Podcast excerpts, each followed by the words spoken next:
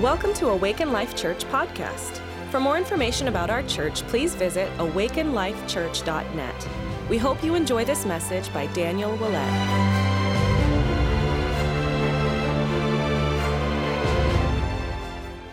So let's pray this morning and uh, we'll get started. I have uh, something uh, that I want to share with you this morning that I'm really excited about. So, Father God, I thank you so much that you are here, God. God, I thank you that it's your good pleasure to give us the kingdom. We just thank you, God, that you are bringing the kingdom this morning, your righteousness, peace, and joy. And Father God, we just rebuke everything away that would war against what you want to do this morning that righteousness, peace, and joy. I believe that you want to deposit something into each person here. So we just bind away every distraction. And we just ask, Holy Spirit, that you are coming so powerfully this morning and depositing something into our hearts. We don't want to leave this place the same. We know that your word is powerful and it can change our life. And so we just invite you to come and change us this morning. In Jesus' name, amen. Amen. So we're back in the Prosperous Soul series. We did, we kind of went off for a week and uh, we're back. We're back. We're back in the Prosperous Soul series. And I've just had um, a great time just um, sharing these messages with you. This is actually week seven of Prosperous Soul. And I, have had just a lot of great feedback of just people that have said this has really blessed them and ministered to them. And there's been a lot of points throughout these messages where the Lord's just really uh, ministered and, and, changed hearts. And, and so that's obviously um, what, we, what we're going after is like encountering God, encountering His truth, and it's going to come in and change our life. So our key verse is 3 John verse 1, or chapter 1, verse 2. And it says, Beloved, I pray that in all respects you may prosper and be in good health, just as your soul prospers. So, a big key in that verse is that first word, beloved, knowing that we are the beloved, knowing that we are dearly loved by the Father, knowing that we are the bride of Christ knowing that He wants to give us good things. I love what Angela was praying this morning. Actually, you were speaking my message, you didn't even know it. But it starts with knowing how loved we are. And this is what's amazing about God's love is we'll spend eternity uncovering it. We'll spend eternity uncovering just how powerful His love is for us. we are just scratching the surface, surface of what His love looks like for us. But God wants us to know we are loved, and He is wanting us to be blessed and to prosper in all respects. So there's not one area in your life that God doesn't want you to prosper in. There's not one area in your life that God doesn't want you to prosper in. He wants your marriage to prosper. He wants your finances to prosper. He wants your health to prosper. He wants every area your friendships, your relationships, your work, your job, your business. He wants you to be prosperous in all areas. And then at the very end of that verse, it says, He wants you to prosper just as your soul prospers. Now, your soul is your mind, your will, and your emotions. So, as your soul is prospering, you're prospering in your thinking, you're prospering with your will, you're prospering in your emotions, you will prosper in all things. So, we're going to talk a little bit about prospering in the soul this morning and we're going to talk specifically about prospering in your emotions. Prospering in your emotions. So, we've talked about the mind in, in this series, and we've talked about rest and entering into his rest. And we've talked about peace, walking in peace as part of the prosperous soul. But today I want to talk about the emotions. And this is one I've been saving because this is one that's um, it's a little more complex to talk about, but I feel like God's given me something uh, that makes it really easy to, to kind of talk about it and, and enter into what he's trying to say to us today. So it's important to know what's, what's going on in our soul. That's our mind, our will, and our emotions. It's important to, to monitor, like, what's going on in my mind? What am I thinking about? What are, what are my emotions telling me? It's important to know what's going on with our emotions. For instance, um, it's important to know what's happening in your thoughts because the body believes what the mind tells it. Did you know that? The body believes what the mind tells it. In Proverbs 23, it says, As a man thinks in his heart, so is he. As a man thinks in his heart, so is he. So, do you know that your body and your emotions don't know the difference between imagined scenarios and real scenarios? Your emotions don't know the difference. So if I if I sit in my house and I imagine my house catching on fire, and I imagine, like, what, what would I do if my house catch on fire? I'd start to think, like, how would I get my kids to safety? And I'm starting to imagine this scenario. I'll start to feel the stress and the anxiety of, of just imagining that scenario. And you know, my body doesn't know the difference if this is like actually happening or if I'm just imagining it. It's just, it's just feeling that stress, feeling that anxiety. Your body doesn't know the difference. So, you know, on the contrary, if you visualize good things, if you visualize like success, like you will feel that peace come and your body doesn't know if this is a real or not. It's just responding to what your thoughts are telling it to do. So when, you, when we're thinking and when we're imagining all these bad scenarios or things going wrong, it's causing stress on the body. And the body doesn't know, like, this is real or just a thought. But also, we can imagine those scenarios going well for us. Like something I often do before I have a important meeting or something is I'll actually imagine this meeting going well I actually just sit down and just imagine like being confident and being able to speak the things I want to say and being able to, to articulate well. And I'll imagine like the best possible outcome and I'll feel the peace of that. And God wants us to be led in peace. Amen? He wants us to be led in peace, not in stress. So your body doesn't know the difference, your emotions doesn't know the difference between imagined scenarios and real scenarios. That's how powerful your mind is. So today we're going to touch on emotions. So the first thing I want to say about emotions emotions aren't bad. Emotions aren't bad. How many have heard this? Don't be led by your emotions. Anybody heard that? I do not agree with that statement at all. Now, if someone said, don't be led by your negative emotions, wholeheartedly agree. Don't be led by fear. Yes, I agree. Don't be led by stress and anxiety. I agree with that. But sometimes we hear that sweeping statement don't be led by your emotions. But do you know that hope is an emotion? Hope is an emotion. Romans 5 5, Paul says this to us. He says, Hope does not disappoint because the love of God has been poured out within our hearts through the Holy Spirit who was given to us. What is Paul saying? He's saying, Hope does not disappoint. Dare to hope. Dare to hope. Dare to be led by hope. Dare to be influenced by hope because hope doesn't disappoint because the love of God has been poured out within our hearts. Paul is telling us to be led in hope. Hope is an emotion. Compassion is an emotion. A leper came to Jesus in Mark chapter 1 and he says, If you're willing, you can make me clean. Jesus' response, it's Mark chapter 1, verse 41. It says, Moved with compassion, Jesus stretched out his hand and touched him, said, I am willing, be cleansed. Jesus himself was led in compassion. Compassion's an emotion. So I just don't like the overall, like if we have this thought in our mind, like don't be led by our emotions, it's like the connotation is emotions are bad. So then when we experience good emotions, we're like, oh, don't get too carried away in joy.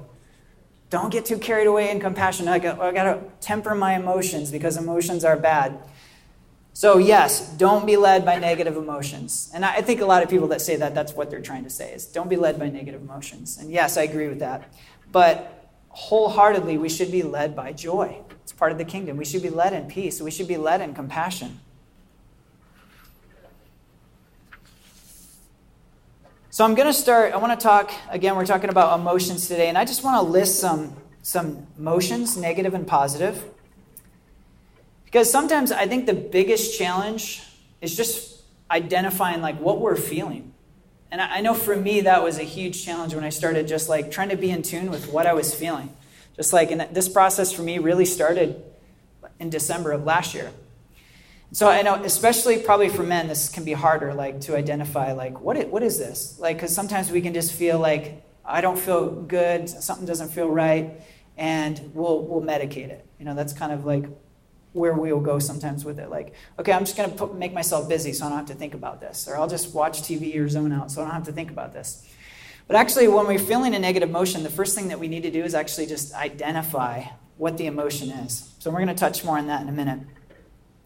But I'm just going to tell you so here's some common negative emotions fear, anxiety, stress, sadness, anger, discouragement.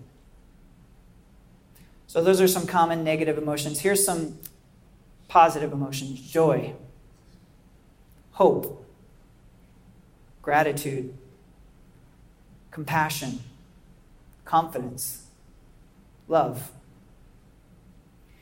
So, our negative emotions, when we experience those negative emotions, they're just indicators. They're just indicators. And they're indicators that we might be believing a lie. We might be believing a lie about God. We might be believing a lie about ourselves, or we might be believing a lie about others or our situation. So again, often when we experience negative emotions, we medicate, and we can meditate with or medicate with busyness, TV, hobbies, and you know some of the more like self-destructive ones would be like alcohol and drugs. But instead of ignoring our emotions and, and running to medicate, and this is something I know I, I did a lot uh, because I was like, I feel bad and I don't want to feel bad, so I need to find some way to numb this feeling or to forget about it. So it's something we often do. But Instead of ignoring our emotions, we need to check in with God and actually just identify what emotion we're feeling. Because negative emotions are like a check engine light on your car. So I feel like God gave me this funny picture. So the check engine light comes up on your car, and you're like, oh, I don't want to think about that. And you just take this little sticker, it's like a happy face, and you put it over that. Like, everything's good. Uh, I don't see it now. Out of sight, out of mind. No check engine light here. And what happens when you ignore your check engine light? Well, you have a problem. It's telling you you have a problem, right? So if you ignore it, tend to have another problem that comes up because the first problem never got fixed. And then you have, if you ignore that, then you have all of a sudden you have four or five problems. All of a sudden now your car won't run anymore.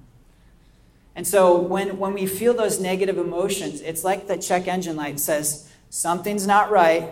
You need to check in with God. So you feel that anxiety come. Something's not right. You need to check in with God. So our emotions are actually a gift from God. Even our negative emotions, because they're indicators and they can ultimately help us uncover lies that we're believing. We can use those negative emotions to our advantage because we can just say, okay, first of all, it's great to know that you are not your emotion. So when you're experiencing emotion, you can, dis- you can disidentify, like, okay, I'm not fear. I'm just experiencing fear. I'm not an anxious wreck. I'm just experiencing this. This is just an indicator that I need to use to go and check in with the Lord. So we need to start using our negative emotions to our advantage. To actually say, this is something that God's just given me, actually, that I can use to my advantage. I can go check in with Him and work this out with Him. And we're going to talk specifically about what that looks like today. So it's going to seem like I'm switching gears here, um, but I promise it's all going to come together in the end, okay? So I want to talk to you about life experiences. So go ahead and put up that first slide. Life experiences. So, what has been your life experience? Because your life experience is going to shape your beliefs. Can put up the second one. So, whatever you've experienced in life, whatever you've been through, especially in childhood because it's the time when you're developing, you're, you're discovering the world, your brain's developing, you're figuring things out, how things work. And your life experiences are going to ultimately form your beliefs, your worldview, like what you believe to be true about God, about others, about yourself.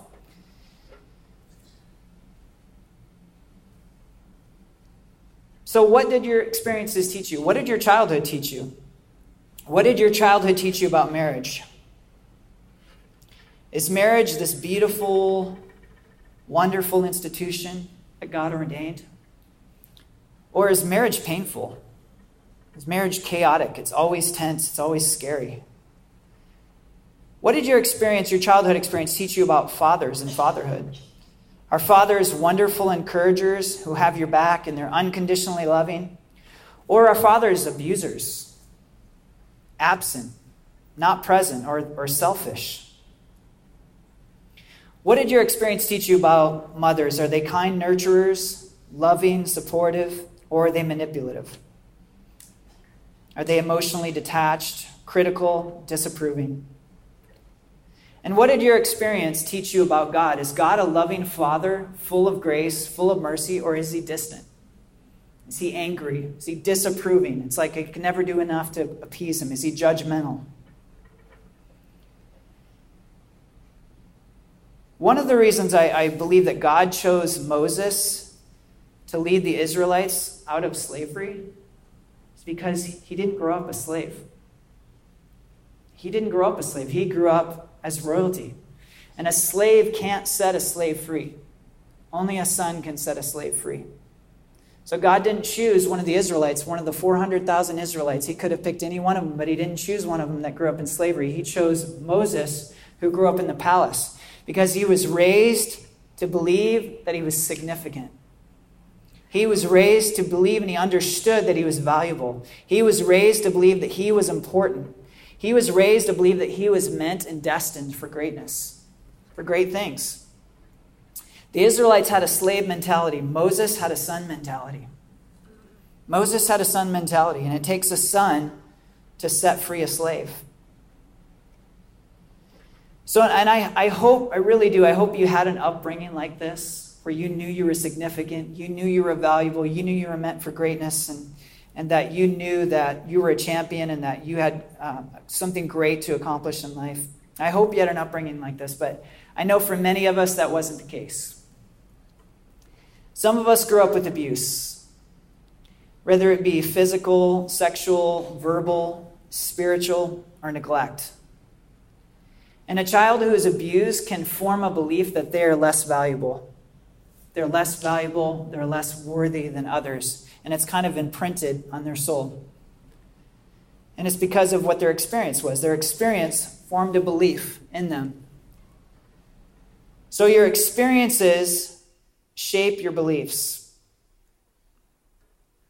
If your experience was you had a cruel father, you could have a belief that God is cruel. If your experience was that you had an absent father, your experience could or your belief could be the father isn't interested in me. If your experience was you had abusive parents, you could have the belief I'm not valuable. Women who have seen men use their masculinity to hurt them or others their belief could be masculinity is evil. And by the way, there's an attack of on masculinity in our culture. It's like there's an attack on femininity too. That one's a little more subtle. But there's an attack on masculinity and femininity, and let's just all be the same. Like, let's just make, there's no difference. We're just all the same. Let's make men more feminine and let's make women more masculine, or we're just, meet, we're just all the same. But if you were here last week, you know that when God created Eve for Adam, he actually created Adam's opposite. We actually need that opposite. I know for, for as a man, I crave that masculinity in my or that femininity in my wife. Man, that'd be bad. I crave I crave that femininity in my wife, and I know she craves that masculinity. I don't want to be the same. We're not the same. I, I need her femininity, she needs my masculinity. And there's an attack against masculinity in our culture. And, and a lot of times it's because exactly that. It's like people have seen masculinity hurt. It's, it's hurt them in their life. And they draw this belief and this conclusion that, okay, masculinity is evil. Maybe your parents were really busy. Maybe the message got sent to you that your parents didn't have time for you. That's a message they maybe unintentionally said, like, I don't have time for you and this belief formed in you that God doesn't have time for me. I can't tell you how many times as a pastor I've heard people say, like, oh man, God's got bigger fish to fry than my little problems. Like, God, no, don't even pray for that. There's no big deal. Like, God's got bigger things to worry about than my problems. It's very contrary to the Word of God, and I understand it because I, I've been there. But the Word of God says that God actually knows the number of hairs on your head. Do you think He cares about the small details in your life? I shared a story, you know, a few weeks ago about when Joy and I first started coming to church early in our marriage, some pastor prayed over us like that we would have parking spot favor. And we kind of laughed. He's like, God, give them even just, he was just praying for us and all these things. And he, he just, parking spot favor in Jesus' name, he prayed over us. And I, I can tell you, I promise you, five or six months, everywhere we went, we would get front row every single place we went. It was like, I remember a couple times pulling in and, and all the front row would be filled and be like, oh, I guess the streak's over. And just as I said that, someone pulls out. And it's like, best spot in the, the whole place. Just like, and we, we would just laugh about it. It was like months, or like everywhere we went. And I remember telling somebody about it, and they were like, oh, God doesn't care about that. And I was like, I beg to differ. everywhere I go, it's happening. So God cares about the small things. But if our experience was that we didn't feel significant. We didn't feel like our parents had time for us. We may carry this belief that God doesn't care about the small things in our life or He doesn't have time for us. He's too busy for us. Because our experience is going to shape our beliefs. So here's the good news God can heal us from those past experiences. And He can replace those lies that we have adopted and give us new experiences and new beliefs.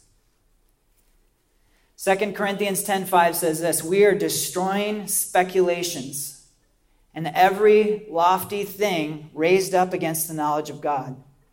And we're taking every thought captive to the obedience of Christ." So it says we are destroying speculations. This is what speculations mean. Every reasoning, every judgment, every conclusion, every imagination, every thought that was based on our earthly experience. God wants to come in and destroy speculations and every thought, every experience that has raised itself up against the knowledge of God. Everything that we've experienced, He wants to come in and destroy those things, tear down those strongholds, those things that we have learned and gained from experience. He wants to tear those things down and show us the truth and bring us out of captivity and into the truth. Amen? I remember when Joy and I started attending church, um, I remember this became more and more in my mind as, as time went on. But I remember feeling really comfortable with Jesus. Like, Jesus is awesome. He's the Savior. He loves me. And I was like tight with Jesus, right?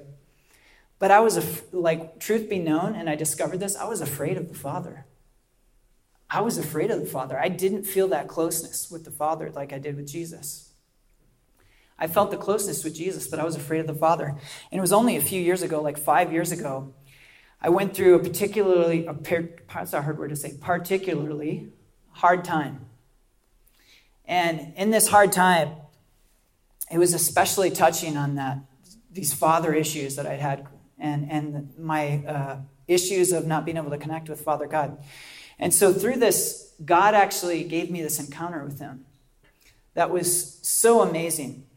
And in this encounter, I, you know, after the encounter, I wrote it all out, and you know, I'd often go back to it and review it. And after I reviewed it again and again and again, I realized that what God was doing in this encounter is that He was destroying every stronghold that I had set up that was lies about Him. And one after another, when I look at the encounter, it's like, oh, yeah, he was destroying that lie that was placed in me in childhood. Oh, yeah, and this is where he was destroying this lie. He was just coming in and tearing down every stronghold that had been formed from negative experience and bringing truth. So God will do that. He will bring the truth into your life.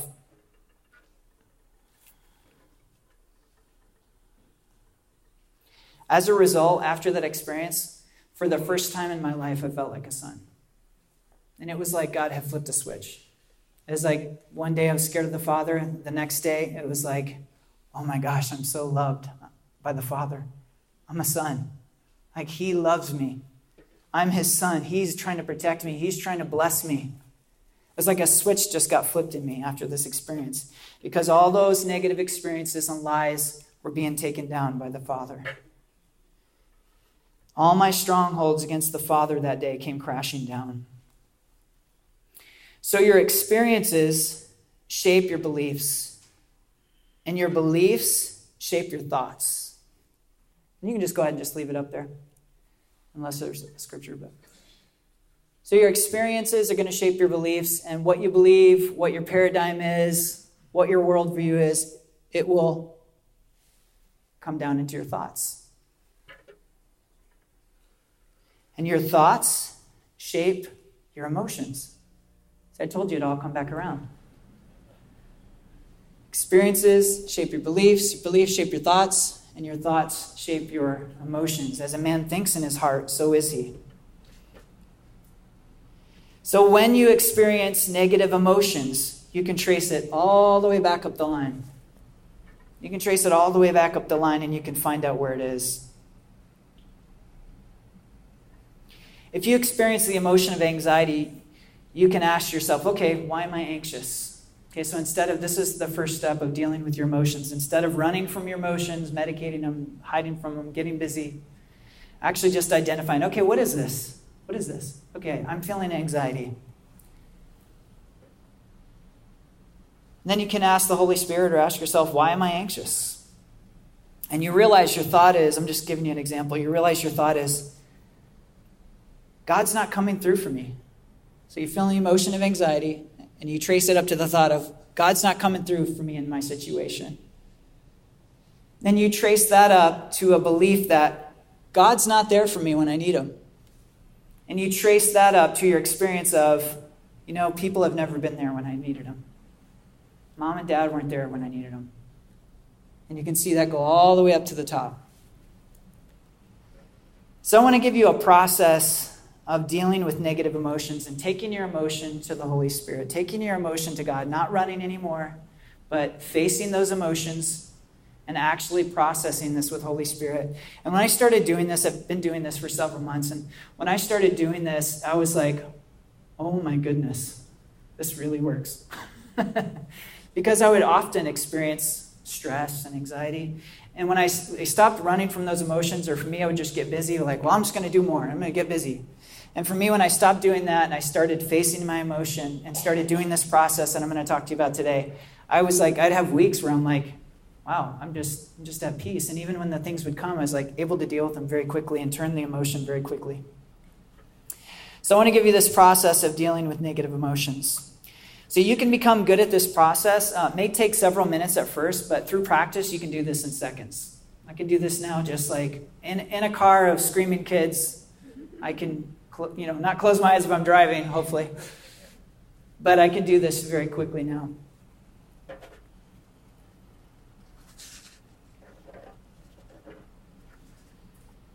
So, number one, this is a process of dealing with negative emotions.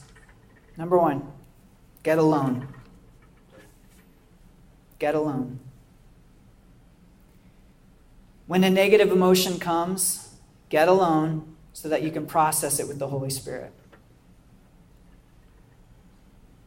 Remember, the emotion's just the check engine light. Something's wrong. I need to check in with Holy Spirit. So I want to get alone for a minute so I can check in with Holy Spirit. Number two, identify the emotion. This is important.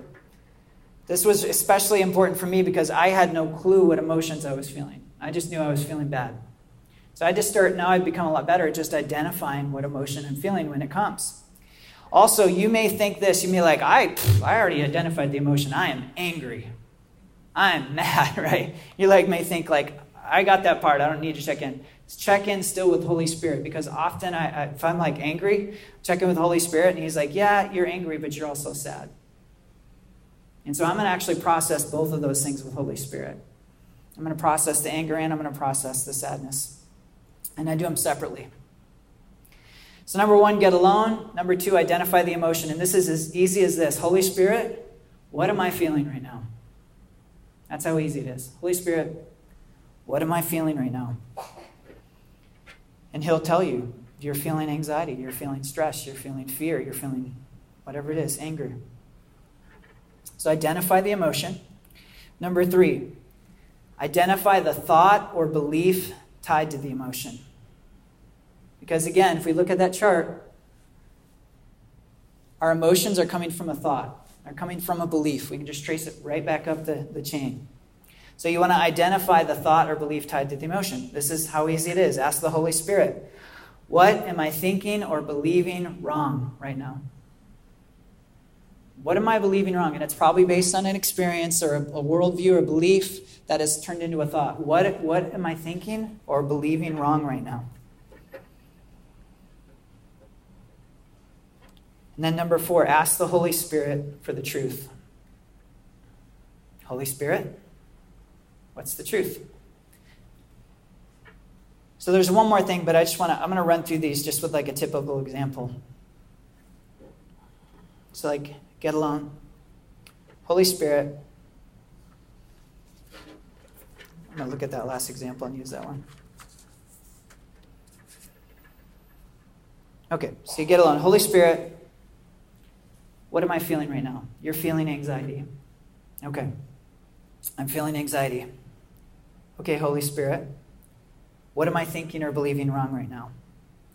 You're believing that God's not there when you need him. God's not, he's not, he's not coming through. You're believing he's not, he's just not coming through, and it's causing this anxiety. You're like, this is not going to get solved because God is not coming through. So you're like, okay, now it's good to identify it as a lie. Like, okay, I'm believing the lie that God's not coming through for me right now. So then I'm going to trace that. I say, Holy Spirit, what's the truth? then he's going to start speaking to me. I have never left you. I loved all the things that Angela shared today. I've never left you once. My word says, I'll never leave you or forsake you. I'm right here with you. I am working on your behalf. I am coming through in this situation. I am taking you from glory to glory to glory. You are my son. I've got you. It's going to be okay. He starts just speaking to you. So then, number five is go to battle with the truth. You've identified the emotion. You have identified the lie that's attached to the emotion. And now you've heard the truth from the Holy Spirit. Now I'm going to go to war with the truth. Okay, now I know the truth. God, you've never left me or forsaken me. That's your promise to me. God, you are working on my behalf. You are working this out. This is going to end well for me. I stand on your word, Romans 8 28. You're working all things together for my good. So now I'm going to go to battle with the truth. Our offensive weapon, when we talk about the armor of God in Ephesians 6, it's the sword of the Spirit, which Ephesians 6 says, says is the Word of God. Word of God. And that word is actually rhema. It's not logos, it's not the actual text. It's the right now Holy Spirit spoken word to you. So that's what you're doing in this process. You're connecting to Holy Spirit, and He's giving you rhema. It's your offensive weapon. He's giving you the Rhema word that you're going to use to go to battle against this anxiety, against this lie that you've believed. And I can't tell you, when I've engaged in this process, I can't tell you how many times just I feel that anxiety just melt. Sometimes it's minutes, sometimes it's seconds. Just like, wow. Just I'm rejecting that lie and I'm using that Rhema word to go to battle and I feel my peace return. I feel that fear dissipate. I feel my peace come back. I feel my excitement come back. So, number one, get alone. Number two, identify the emotion. Number three, identify the thought or belief that's tied to the emotion. Number four, ask the Holy Spirit for the truth. And then number five, go to battle with the truth. Your offensive weapon is that spoken word from the Holy Spirit, the Rhema word of God. So go to battle with the truth of what the Holy Spirit's saying. Pray out your truth. Speak out your truth. Your words are powerful. Remember, your body is going to believe what you tell it. I'm going to tell myself, even if I'm still feeling anxiety, I am not going to worry about this. God, you're taking care of this. God, you are with me in this hard situation. God, I'm not forgotten. I'm going to say these things out loud because I know that my body is going to hear me.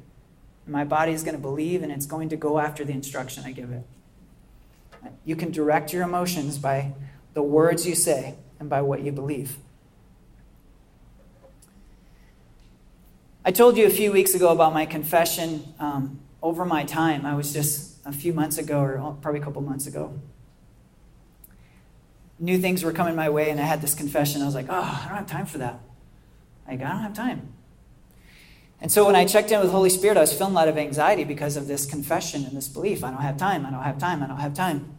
So I finally checked in with the Holy Spirit. I'm like, what, what's going on with me, Holy Spirit? Like, what is this emotion I'm feeling? He's like, oh, you're, you're anxious right now. Okay, Holy Spirit, why am I anxious? You're anxious because you're constantly confessing and you believe you don't have time to get your stuff done. Oh, okay. That's actually a lie. I didn't know that. It's like, well, that's a lie that I'm actually confessing over and over in my life that I don't have time. It's actually contrary to God's word. God's word says, I'll, I will, uh, Philippians 4.19, my God will supply all of your needs according to his riches and glory. So, Holy Spirit, what's the truth? And that's the verse he gave me. I'm going to supply all your needs. according to my riches and glory, including your need for time. So I'm like identifying the truth. And I'm like, okay, I'm adopting a new confession. I'm going to go to battle with the truth. I have all the time that I need to accomplish everything that God's called me to accomplish. And I started to go to battle with that truth. And now I say that over myself like several times a day. I have all the time I need to accomplish everything that God's called me to do. Here's the neat thing it's only been a couple months, but now that I have a new belief about my time, could you put that? Oh, thank you. It's back up. So now that I have a new belief about my time, my experience is changing. I find myself with more than enough time now. I'm like, oh, I have extra time. Just because I changed my belief. I was confessing over myself. Your body is going to believe what you confess. I don't have time. I don't have time. I don't have time. I don't have time. What was my experience? I don't have time. So now I'm confessing I have all the time I need to accomplish everything that God's called me to accomplish. Now my experience is changing. Oh, I have time. this is pretty neat stuff.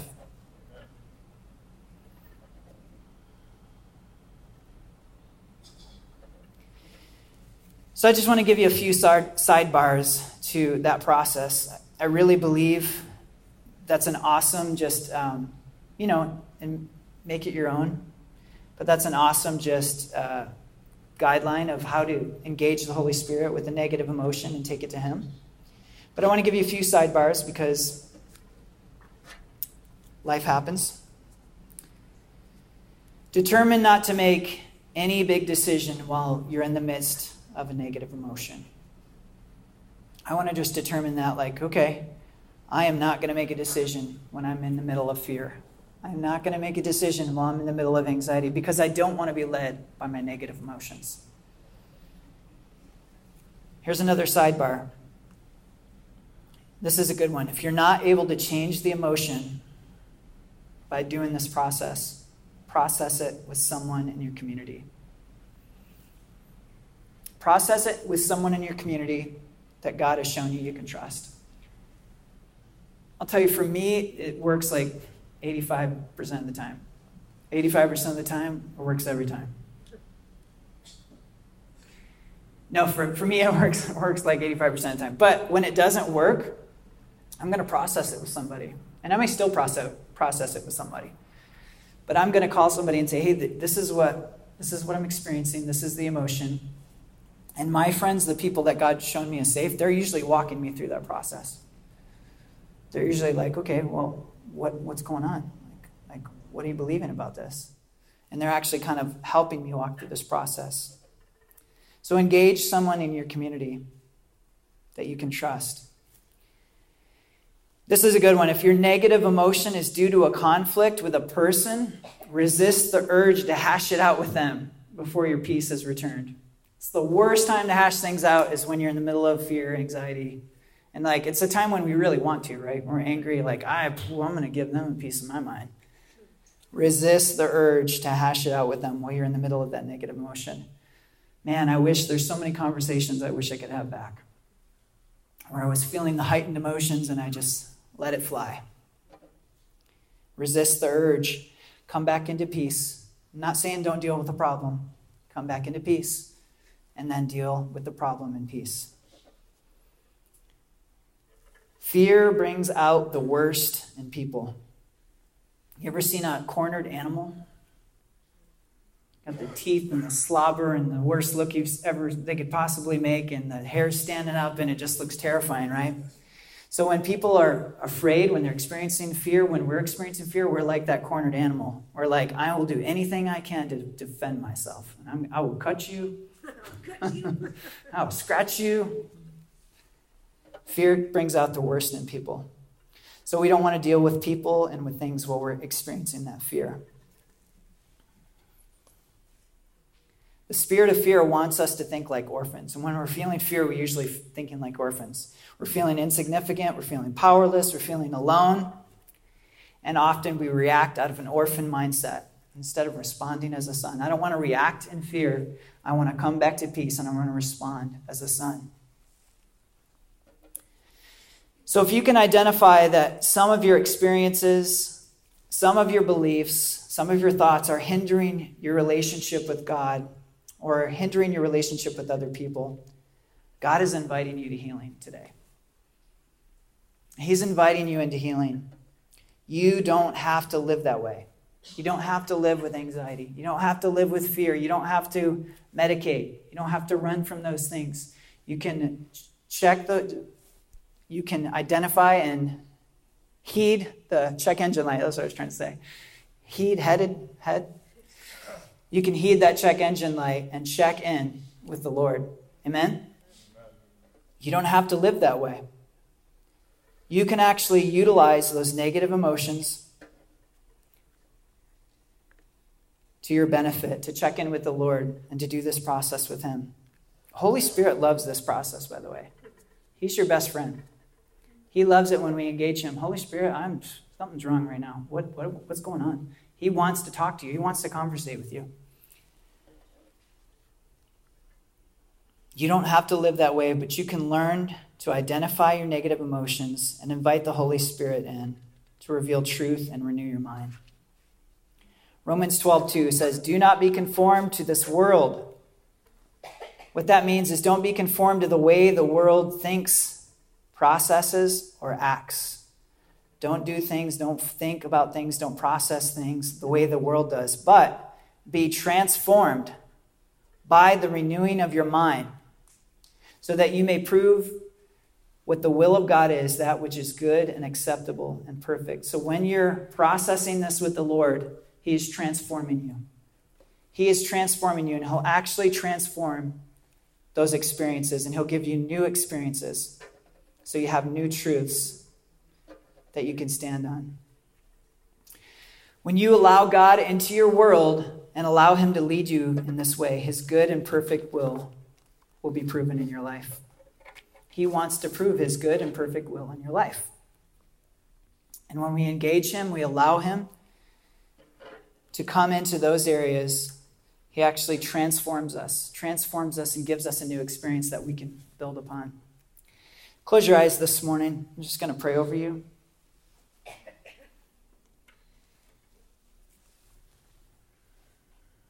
Thank you, Father. Thank you, Holy Spirit. Thank you that you want a relationship with us, Holy Spirit. We thank you, Holy Spirit, that you're our best friend, that you want to engage us and you want us to engage you, that you want to have these conversations with us. You want to help us process our emotions. You want to dis- help us discover those lies that we believe that have kept us from the fullness of what God has for us. So we just believe that, and we thank you, Holy Spirit, that you're a great friend. You want to do this with us, you want to process with us, you want to lead us into the truth, you want to convict us of righteousness and sonship. Thank you, Father God. I just pray for an anointing over this congregation. I pray for an anointing over each person to be able to engage you, God. We just want to even just um, determine in our hearts that we're not going to medicate our emotions. We're not going to run from them, but that we are going to bring them to you, Holy Spirit. And that you love this process. This we can make it a game and bring this to you every time. Holy Spirit, speak to us. So we just thank you, Father God, for your word. We thank you for your truth. And we just pray, God, that this would go deep down in our hearts. God, that you'd help us to become powerful people. Powerful people face the check engine light. Powerful people don't put the sticker over it. So, God, help us to become powerful people in our community so that we can not only be powerful, but we can help others. In Jesus' name. Amen.